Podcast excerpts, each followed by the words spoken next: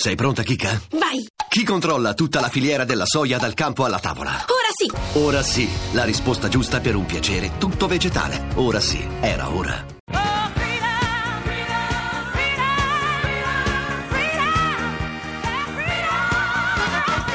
Vittoria, le donne, le sfide.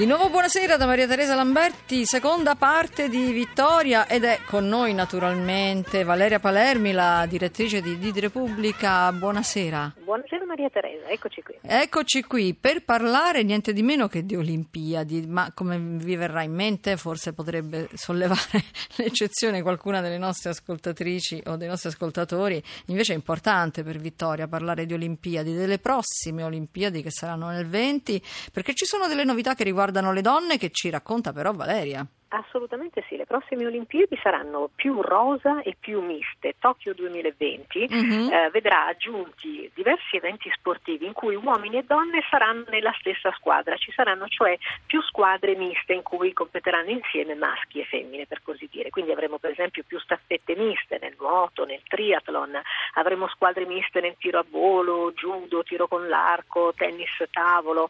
Insomma, eh, gli eventi misti piacciono sempre di più.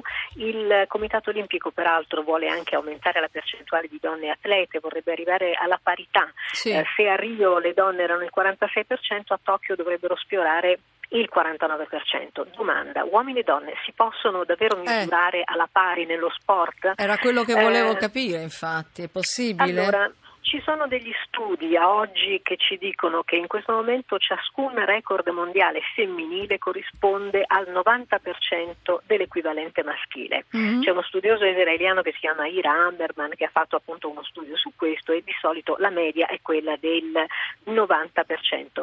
Quanto c'entra la fisiologia, quanto c'entra la cultura?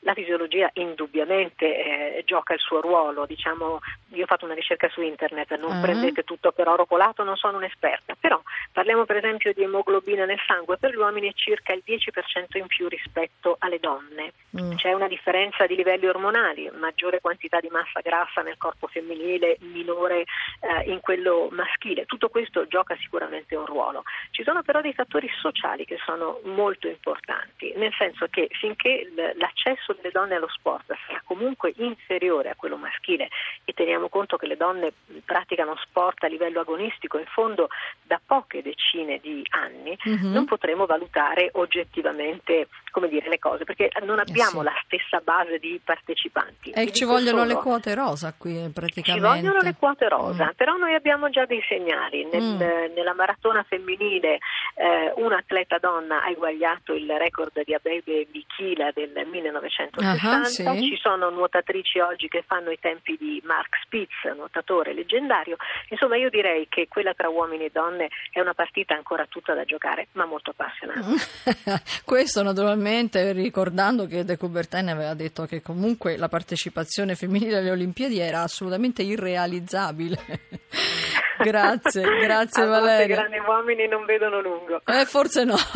grazie a Valeria Palermi. A questo punto del pomeriggio, come sapete, io do il benvenuto a Maria Grazia Putini che si occupa di eventi visti con un'ottica femminile, ma l'ospite di Maria Grazia oggi mi è particolarmente gradita e vorrei salutarla di persona. Bentornata a Radio 1 Gio Squillo. Che piacere risentirti Maria Teresa. Eh, grazie, mi ricordo questa bellissima esperienza che abbiamo fatto insieme con Doppio Femminile, abbiamo parlato per quattro anni di tutto il mondo, delle varie sfaccettature, il diamante meraviglioso del femminile, raccontato anche agli uomini, eh quindi certo. è stata certo. veramente una bellissima esperienza. Doppio Femminile, con um, noi due al microfono per tanti weekend per parlare di donne. Oggi continuiamo insomma da sole, senza di te, ma è un piacere averti di nuovo con noi. Allora adesso ti lascio lascio, ti lascio per raccontarci tutto quello che hai organizzato e ideato. Bene, parliamo di Wall of Dolls, il muro delle bambole. È un'iniziativa contro il femminicidio e la violenza di genere che si svolgerà a Milano sabato 17 giugno. Di che si tratta? È vero che riprende un'antica tradizione indiana? Quando venivano violate le donne, le bambine, eh, si appendeva una bambola, poi il simbolo della femminilità. E noi abbiamo voluto continuare con questa tradizione, portando invece il linguaggio sulla contemporaneità. Uh, Wall of Dolls è nato quattro anni fa ed è oggi un'installazione permanente partita partita da Milano ma poi si è estesa in tutte le città. È di due giorni fa la sentenza che ha condannato i giudici che non avevano considerato le richieste di aiuto di una donna che poi è stata uccisa dal marito e la Corte d'Appello di Messina ha imposto un risarcimento per i figli. Come fa il muro delle bambole nelle varie città d'Italia a sottolineare il fatto che i bambini, i figli, sono anche loro le vittime del femminicidio? Eh, hai toccato un tasto delicatissimo, non se ne parla ma purtroppo sono altre vittime. I bimbi sono assolutamente da proteggere. Abbiamo visto che molti molto spesso finiscono negli istituti e quindi non hanno più una famiglia, è difficile, è difficile tirarli fuori, quindi davvero una piaga eh, importante sulla quale riflettere. Molte donne hanno aderito anche quest'anno. Come si svolgerà la giornata di sabato 17 giugno? Partecipare, portare una bambola, quindi alle 15 presso il, il Wall of Doll di Milano, che è in via di Amici al numero 2, arriveranno anche gli altri Wall of Dolls. È praticamente un percorso emozionale con le parole delle donne, una delle donne più coraggiose, la Valentina Pizzalis, insieme a tantissime altre donne, che racconteranno come non ripetere gli errori vengono magari in qualche momento sottovalutati quindi la leggerezza nei rapporti, magari lasciar perdere, quindi assolutamente dobbiamo capire che dobbiamo fare rete.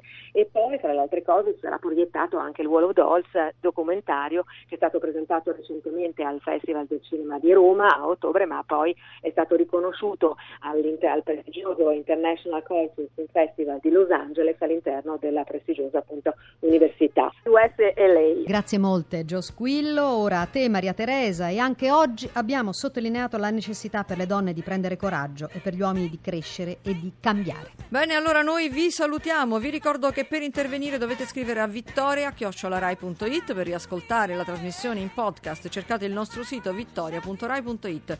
Ora linea al GR Economia. Vi ricordo che Vittoria è a cura di Maria Teresa Lamberti. Hanno lavorato alla puntata Laura Rizzo e Luca Torrisi in redazione.